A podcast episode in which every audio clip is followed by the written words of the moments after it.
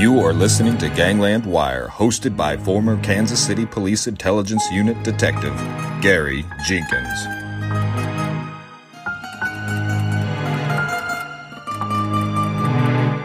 Welcome, all you wiretappers out there, back here in the COVID 19 virus studio of Gangland Wire with my good friend Cam Robinson up in Munster, Indiana on the other end. Now, this, uh, this show here, Dan Bashford of Sydney, Australia, I want you to listen up. Dan's been one of our regular supporters, and, and we've had quite a few emails back and forth comparing what's going on in Australia and what's going on in uh, the United States. And they've already lived through those fires. He had to live through that. Said they, they had smoke coming into Sydney and, and everything and really devastated that southwest part of Australia. And they just were getting through that when uh, the COVID virus thing hit and they're all locked down down in Australia too.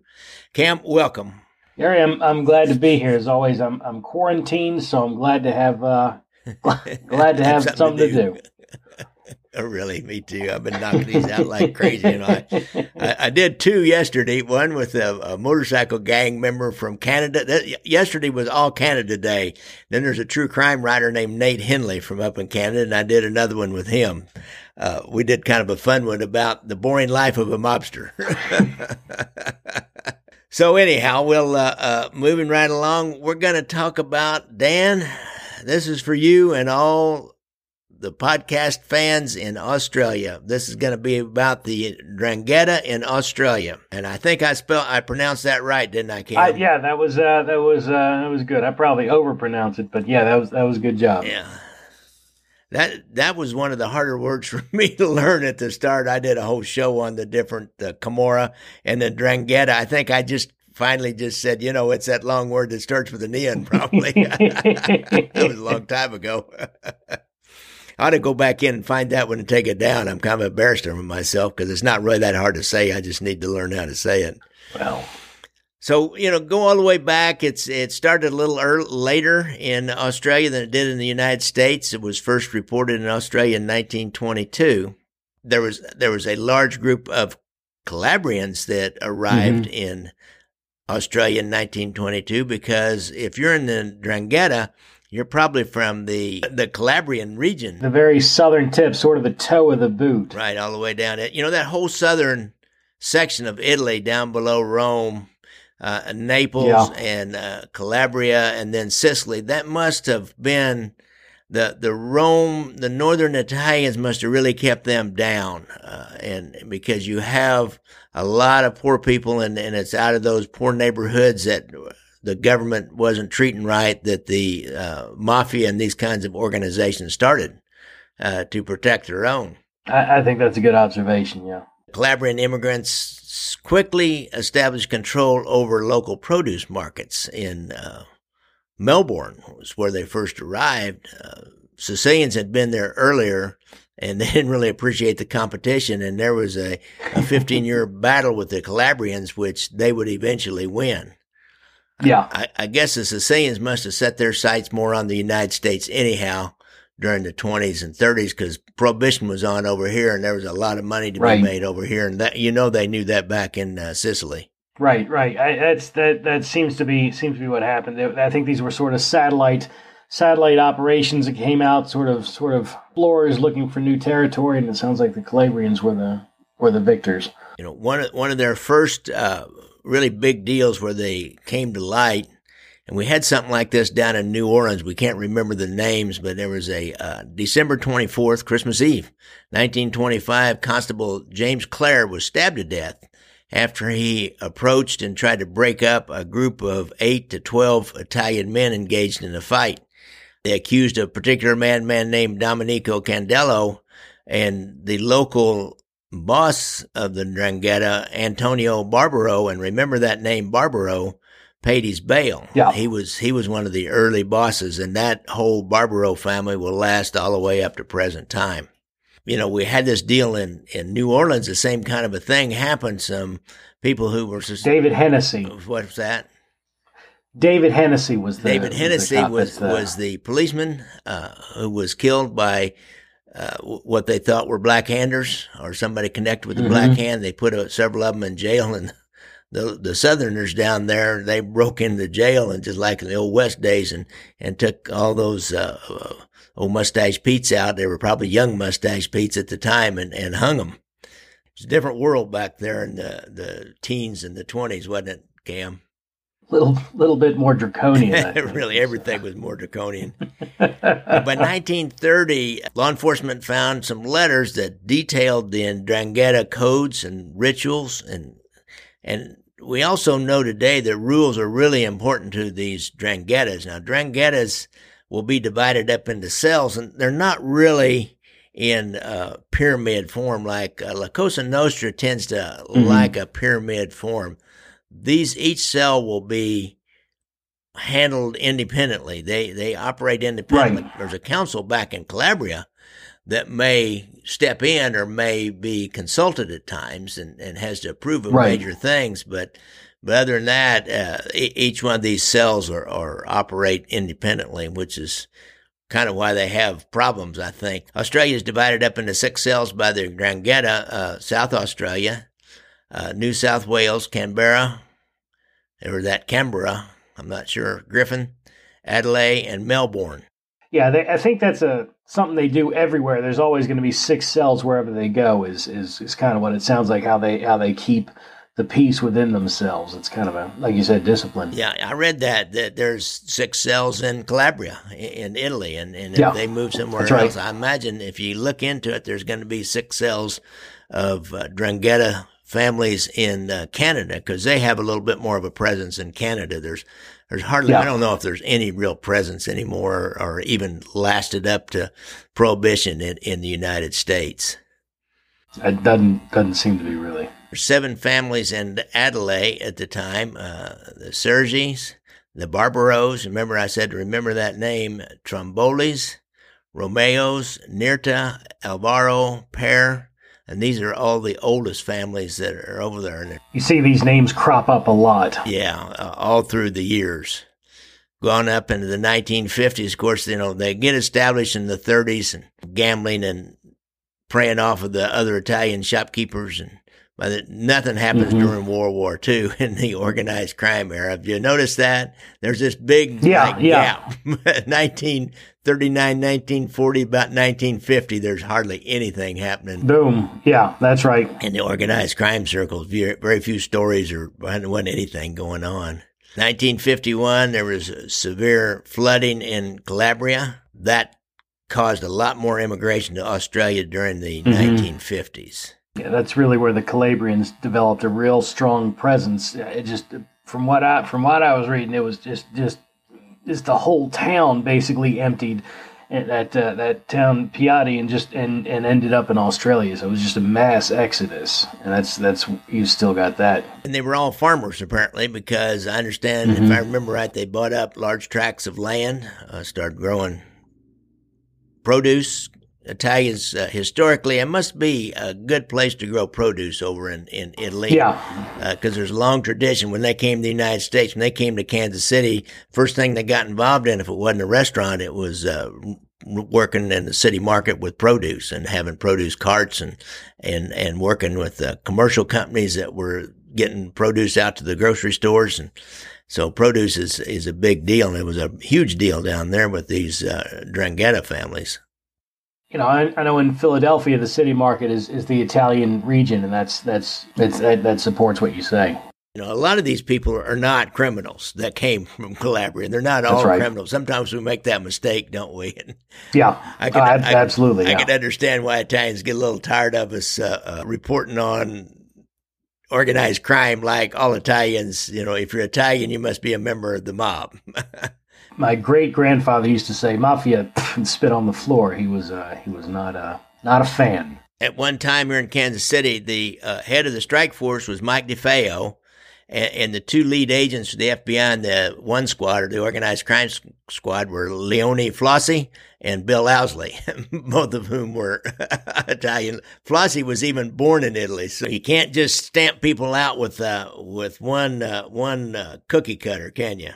Yeah, that's I think that's right, and that's you, you know, I know that that uh, in America you had a lot of anti-Italian uh, uh, prejudice just with all groups who came here, and I, from what I was reading in Australia, that's sort of the same kind of backlash after you know, after certain crimes. There was a lot of negative uh, feeling towards immigration, and it's just a sign of the times where you where you assign it to the group, like we're saying.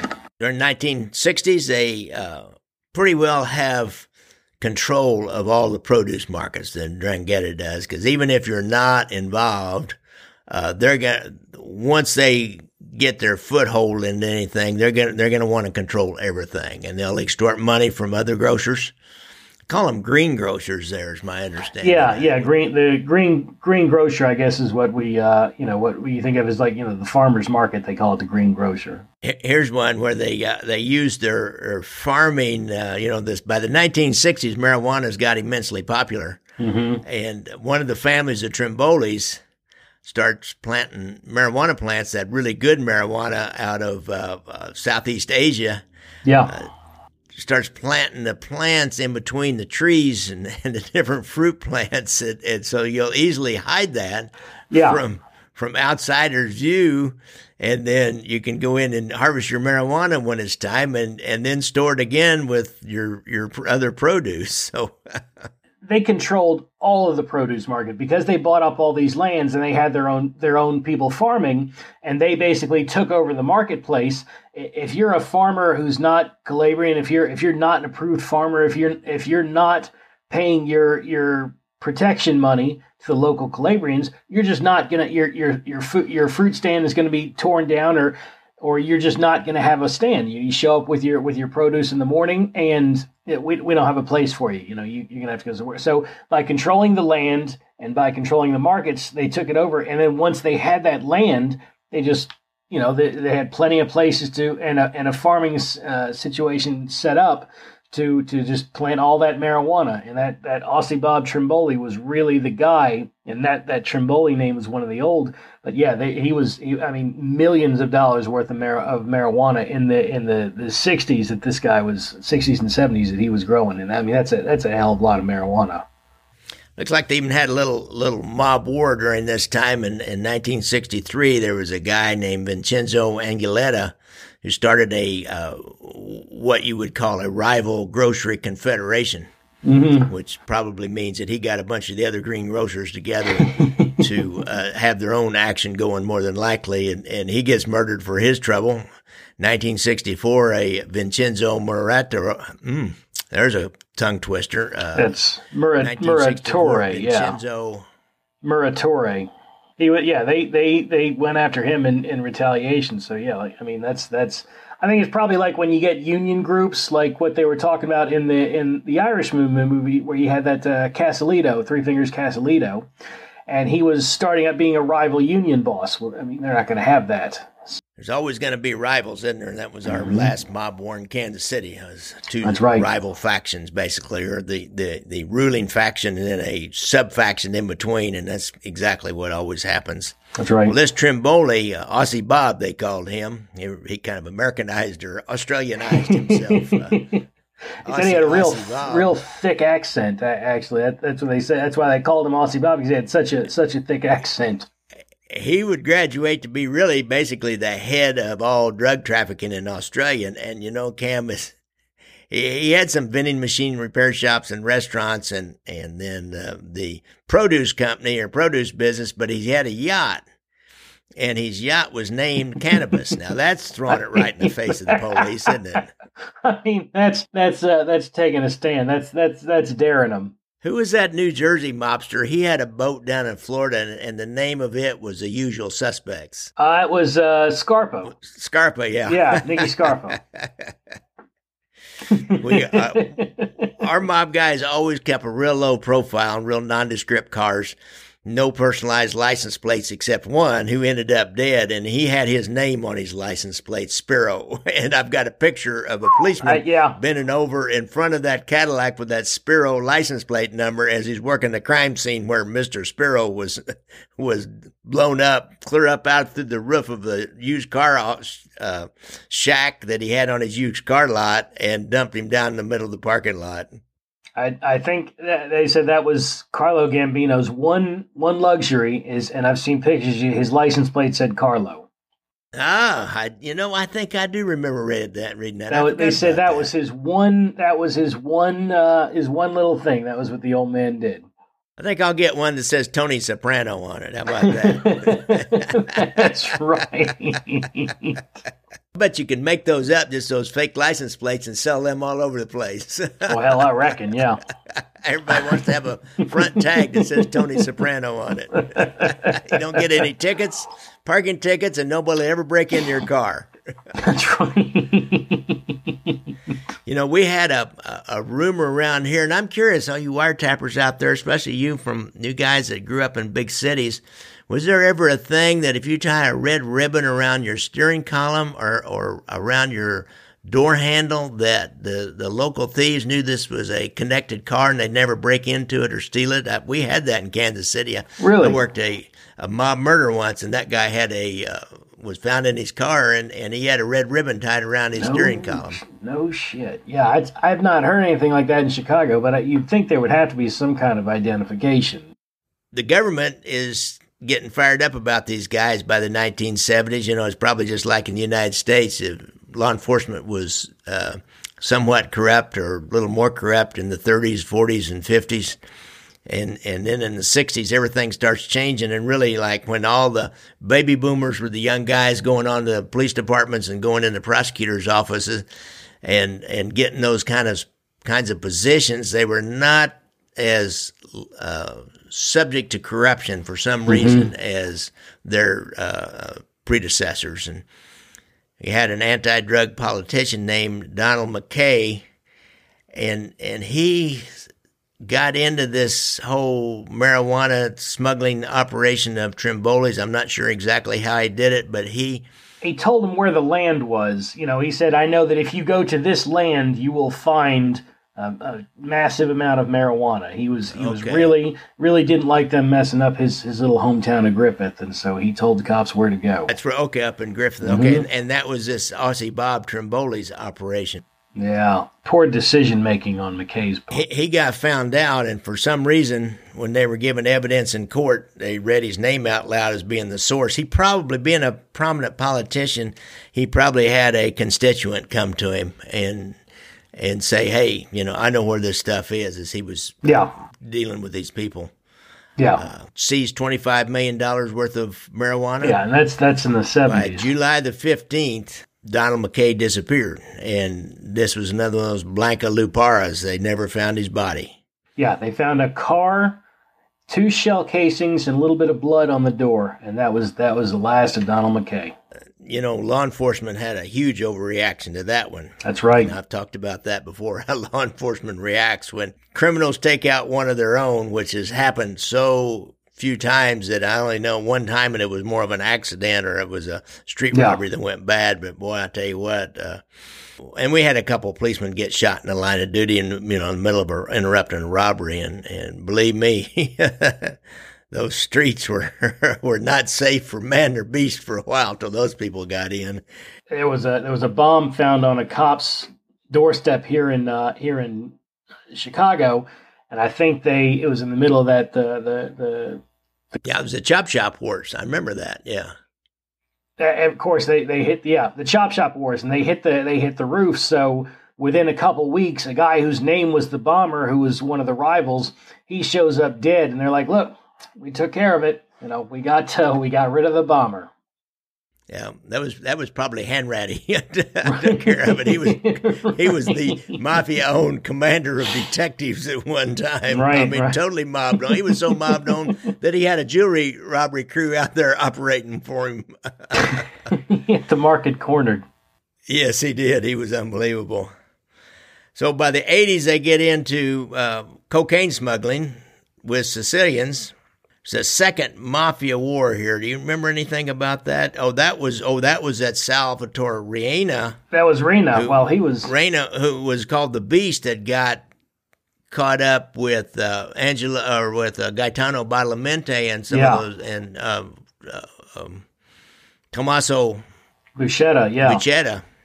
That, that was part. That was the second mafia war. Yeah. So while they're so, raging, the Calabrians step in and took over took over their routes from South America and took over their shipping routes to, to all over the place. And the, and the Sicilians, they never gained their footage back after that. Riina really, really cut off the legs of, of the Sicilian mafia after that. Yeah, that that would be a huge business, especially to lose, especially in the 1980s, to lose the cocaine mm-hmm. business into all of Australia. Oh my and they God! Got, you know, two major metropolitans or three major metropolitans area areas, and and cocaine. Well, you know how much money has been made in cocaine. Yeah. It's just unbelievable. Yeah, and it, you can see there were some major drug rings in the 70s that did not involve the, the Ndrangheta, and I, the only thing is it was before that war. So you had the Golden Triangle down there, and that was a big heroin thing through through Sydney, and the Ndrangheta did not have anything to do with that. But then you see immediately in the next decade they've moved over, they've pushed out all the competition, and they own the drug the drug market. So they're they're bringing heroin directly in, but they've also got that cocaine market. So they, there was no competition after that did they have to do much to hang on to that? Was what what what happened on up into the eighties? So Dominic Marafiotti, like usual, there was a, a, grocery competition. He was a green grocer. There's there's word he was he was leaking information, uh, maybe on his competition, but he disappears on July 18th.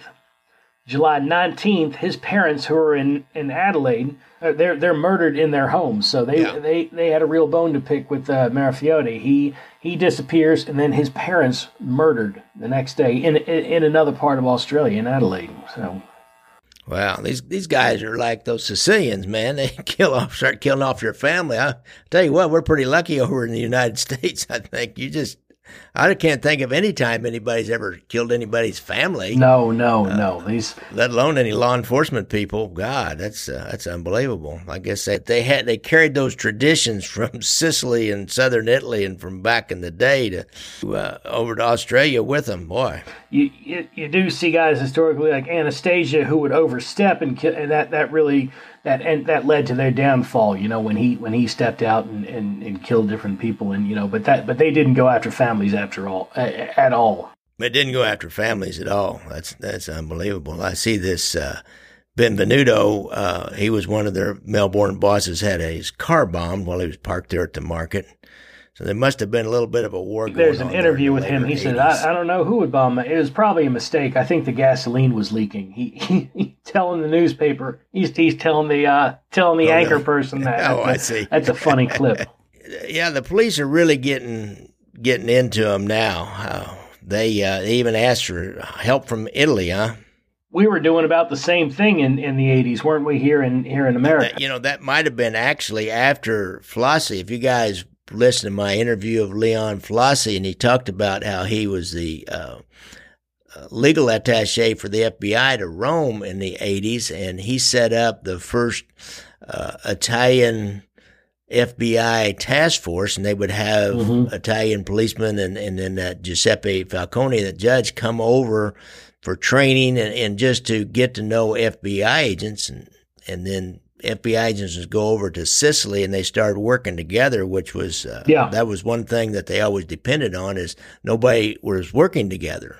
Uh, you know, they can do something in one place, but That's then right. go to the other place, and, and nobody really is is working together and doesn't know what's going on in, the other place. So they uh, they must have probably maybe on the the following the footsteps of Flosi, they started coordinating with the Italian police. They also discovered some uh, codes of rituals in Canberra and Adelaide. Yeah, they, they discovered two of them, yeah.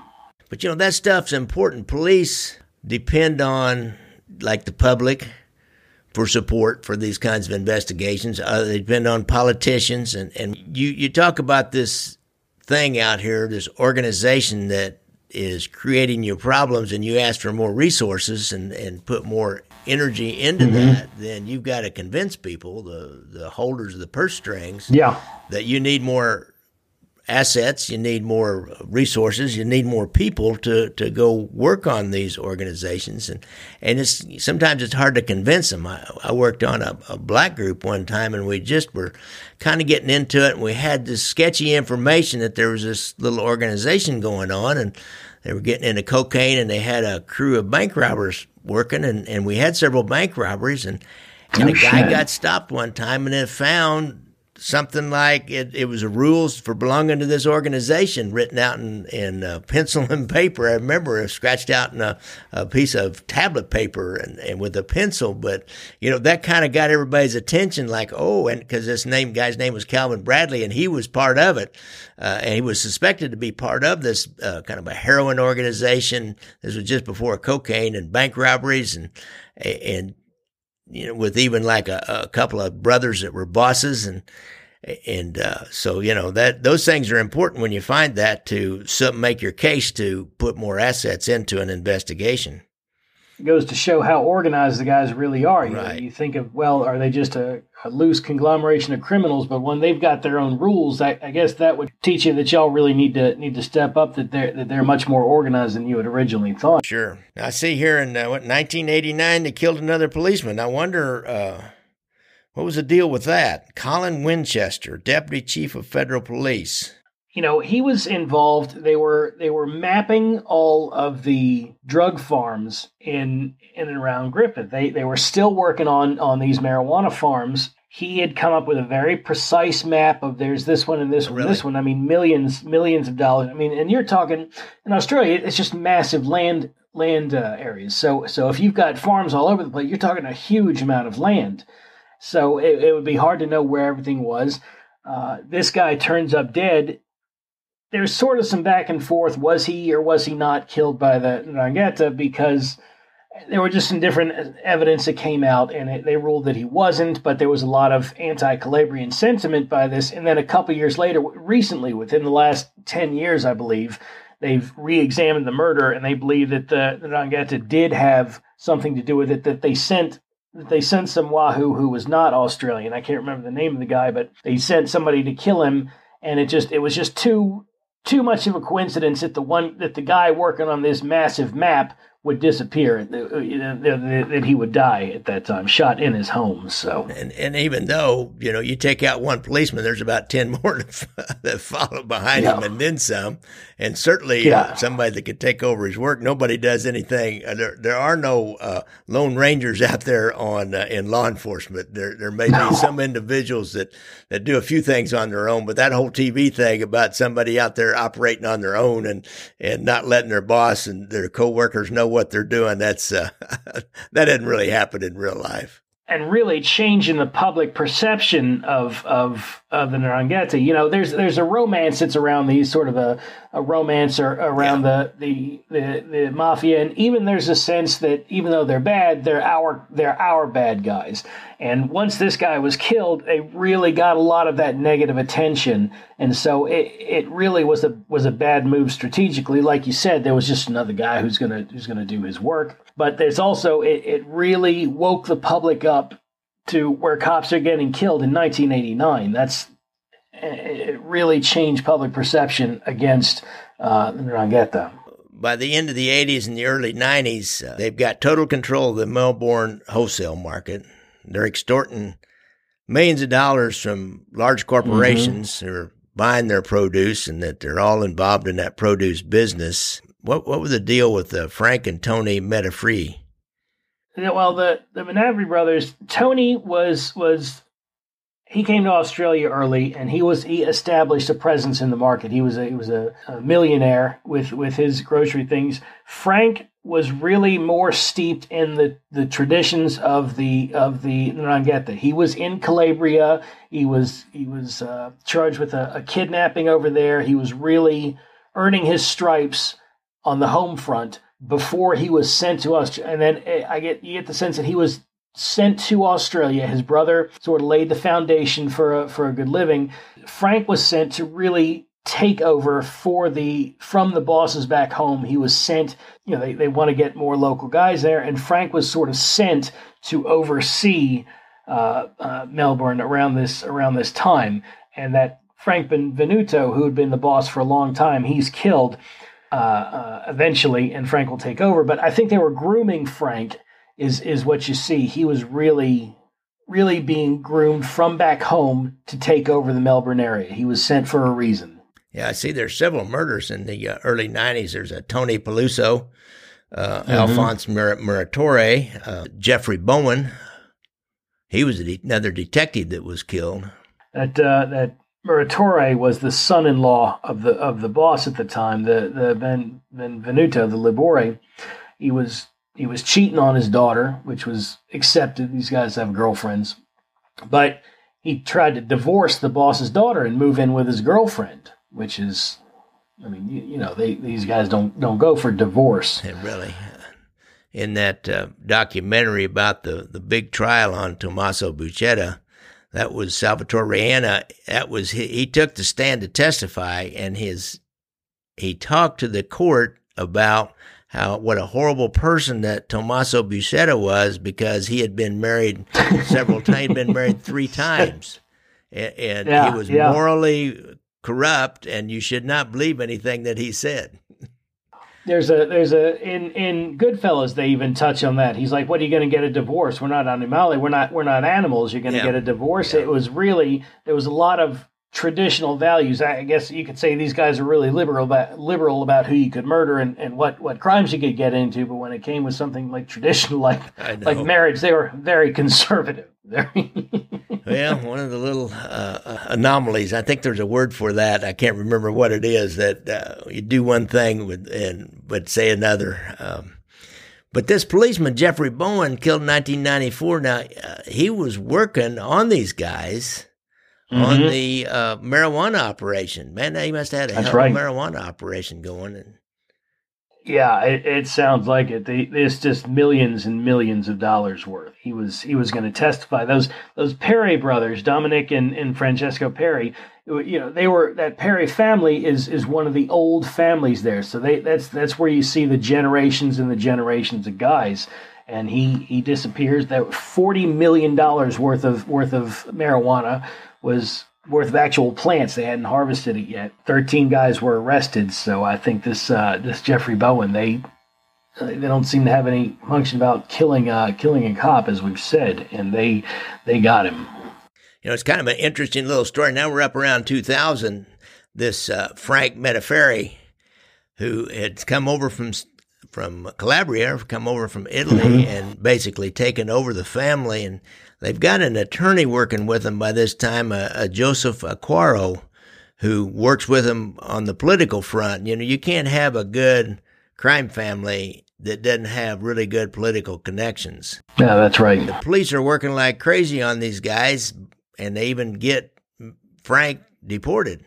Yeah, they had that order of deportation, and he had overstayed his visa when he initially came from Calabria. He had overstayed his visa by 12 years. I mean, he, you know, he wasn't going to pay attention to it anyway. So he had that deportation order hanging over his head. That was that was the one way they could get him. You know, I guess with Al Capone it was the taxes, and with this Madafferi it was the deportation order. So that was where they were where they were trying to go with it. That was a that was a big deal for them. Yeah, you know they used to try that in the United States. Matter of fact, that's why. Uh, that's how that uh, that young policeman from New York got killed. He was going over to Sicily to get backgrounds on people to show that you know there was they didn't keep records back in the 1915 or 1910 whatever like they do today. You couldn't just jump on a computer and going over to find trying to find records to show people were born in Sicily and, were they had no real documents and didn't really come through the, the correct way so they could deport him and, and they found out he was over there doing that and uh, Joe Petrosino was his name and, Petrosino, they, they yeah. killed him while he was over there doing that. So whatever happened with this deportation then?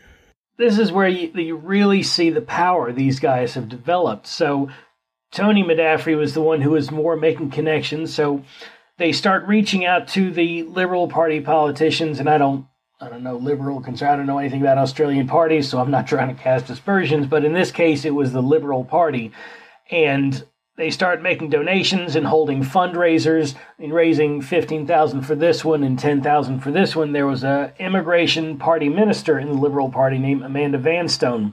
They had a fundraiser for her and they, they raised quite a bit of money. So when she is, is elected and she takes over, she invalidates the, the deportation order. She just throws it out, and that was a major scandal. It, it was in it was in a lot of the news. These guys they made political connections and had a, a deportation order on the the big mob boss who was known to be the mob boss. They had it thrown out. It was it was it took them a, several years to do it, but they finally they had it thrown out. And in between all of this, you see this huge cocaine shipments coming in and, and all these things. So he's running his business, but but when when a, deportation order was thrown out in a very public way by a judge, that's really showing, and I think it woke up a lot of people to the actual power that they have and how corruptible officials could be. Yeah, they do. They uh, I see they're shipping uh, cocaine tons and tons and tons of it from Colombia through Italy down mm-hmm. to uh, Australia. And that would be that's a heck of a a long shipping route, isn't it? I mean, they can't really from Colombia is on the Atlantic side, so you have to go around through Panama. And you don't want to go through Panama; it's such a choke point and you don't want to go around the uh, Cape down there, so you got to go clear across the Atlantic up into the Mediterranean, and, and then on to uh, uh, actually then the Suez Canal. Or do you I wonder if they stayed south and went around the Cape of Good Hope. I mean, I always find that kind of interesting, the, the geography yeah. of that, how you get from Colombia to Australia. yeah, these, those, those international shipping routes, we don't really, you know, I guess that they had the more control coming in and, and going out, they, uh, hiding in tomatoes and stuff like yeah. we've seen. Yeah. But, but yeah, it, they just they brought it to the home front and probably distributed. Well, they they were probably shipping it back in, in a massive shipment to to spread throughout Europe, and what they had left over, they shipped down to uh, ship down to Australia once they divided it up. If they went through Italy, you have to think that they might have gone down through the Suez Canal, I guess, and then around, yeah. rather than back out to the Mediterranean and around to. Uh, of course, they didn't yeah, get you know a lot of the the ship probably stayed in Italy and Europe, and maybe they had enough they could fly it or something. I don't know much about their drug routes here. I know a lot about them there, here, but not down there. I couldn't really find, you know, I know that, that Australia's got major ports, and and so I I found that it was a shipping container, but so it was a it was a they, shipping container. Yeah, it was yeah, it was an actual shipping container. So I think that would probably be easier than than, than the plane. But I, am I know they were bringing a lot of stuff into Australia by planes. Also, that was how they did the heroin. Yeah. Yeah, and so heroin, I think they were at every route that they could. Heroin on planes from uh, Southeast Asia would be kind mm-hmm. of a mm-hmm. no brainer. That would be yeah, and and heroin doesn't take up quite so much space as uh, as cocaine and right. Of course, marijuana takes up. They they were growing their own marijuana, so you didn't really have to ship the marijuana. Yeah. Well, that leads us on to the big bust, uh, one of the, the biggest bust ever of ecstasy in the world. In July of 2007, four tons of ecstasy hidden in a shipping container that was filled with canned tomatoes from Calabria.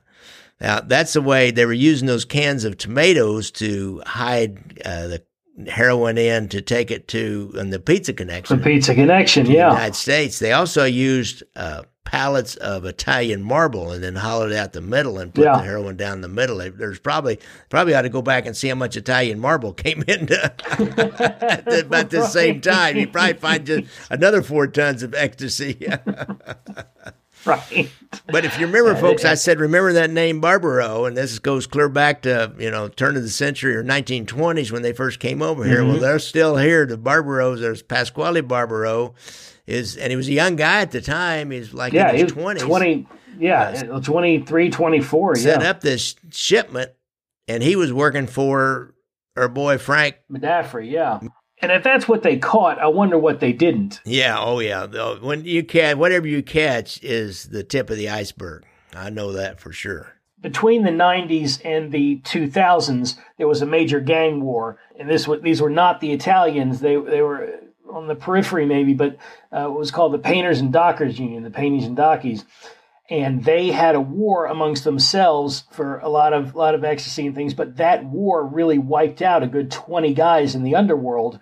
The Moran family and Carl Williams were two guys who were at war over ecstasy. Once they're all wiped out, the, the just fills in the back, and it's right around 2006 is when the mob war was over and there would there would have been a shortage of, of ecstasy, and that's where the Sicilians they pick up the slack. I mean, the Calabrians pick up the slack. Interesting. That's that's why they had such a huge amount, and I didn't I didn't really realize that.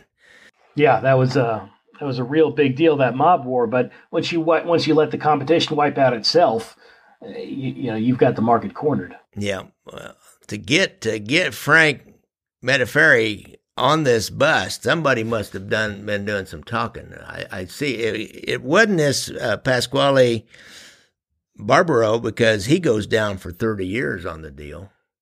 I know there was a lot of police follow up. That's how they got this XT, and, and I I know they had a lot of recording set up, a lot of lot of the wires set up, a lot of the lot of the traditional police work. If I recall correctly, it, it might have just been been good police work. I know there was some talk that this Acquaro was talking, but he was he was Calabrian also. So I, I, really couldn't find how they they tracked him down. I didn't get into it as much, but it took them about three years, and they did nail him. Well, however it was, they probably had to keep it on the down low. Either that, or they just mm-hmm. sometimes you just get lucky.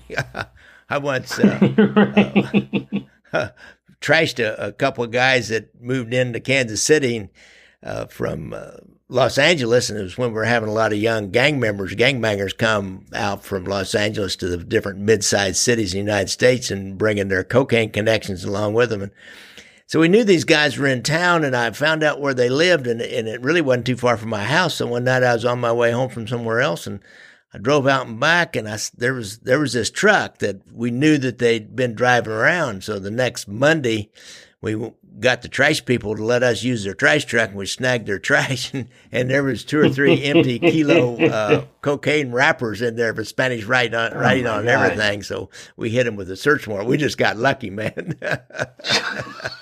and we didn't get a big drug bust, but we did okay. And they left town right after that. Yeah, I, I, I, don't know about just throwing away the cocaine, uh, the kilo wrappers in the trash can, but that's yeah, really. But they didn't do that again. I don't know if you ever saw the uh, probable cause on that search warrant or not. It's, it's kind of you got to put, you got to write the probable cause when you serve a search warrant, and you got to, and that's always public knowledge because you got to file it with the court, and people can easily get that. And and you know we didn't have any other probable cause other than I found some of their information like a, a, like a light bill and the cocaine wrappers in the uh, trash, and we tested a little bit off the cocaine wrapper and said, yeah, that was cocaine.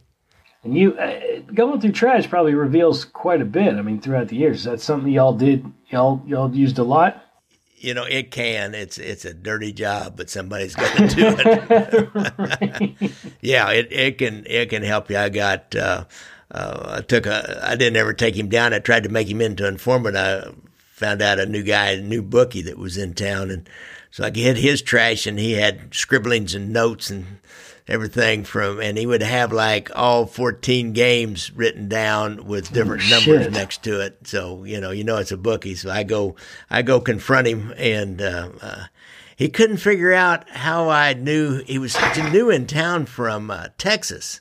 And I'd gotten a tip from a Texas policeman that said, Hey, this guy's a bookie. And I heard he moved to Kansas City. And I checked him and I found him and found his house. And we got that paperwork. And so I confronted him. I even talked about there's enough in there to make it look like there's some losses that week, and I can't remember exactly what it was. And and and he like I knew his eyes were like bugging out of his head, and he said, "Well, let me think about it." And and what was funny, he didn't live that far from me, and I ran into him in the grocery store about two weeks later, and he never called me back. And I said, "Hey, Pat, how you doing, buddy?" And he's like, "Oh, well," and and he he said, "You know," he said, "I figured out how you knew what I was up to." I said, "What do you mean?" He said. I came home one day and the trash was gone.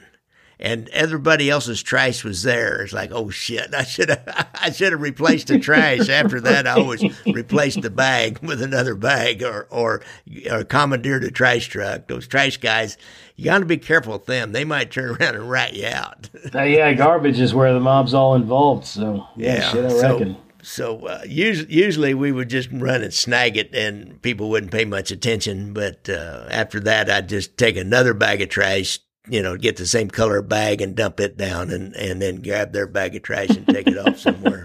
it's, it's creative police work.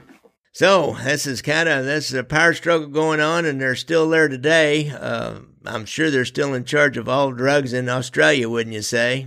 I oh yeah, I'm sure that uh, you know, you see even Madafferi goes down, and and Tony Madafferi, his brother, is still there, and he's he's the more it appears to be more legitimate and he's still running things. And then that Joseph Acquaro they had a little little dust up between them and he he was murdered. That was a that was a big one too. This uh, uh that was real recent mob, the, the, mob attorney. Yeah that was that was you're right. Uh, well that was their attorney that had helped get that uh, uh, deportation overturned. Oh interesting yeah, and that, in 2016, you see a, a, major mob lawyer that I guess probably kind of like an Oscar Goodman type, but he was also Calabrian, and he's uh, he's shot to death in the streets. And they say, you know, maybe he owed some money, maybe he didn't, but I think he was making a, a move.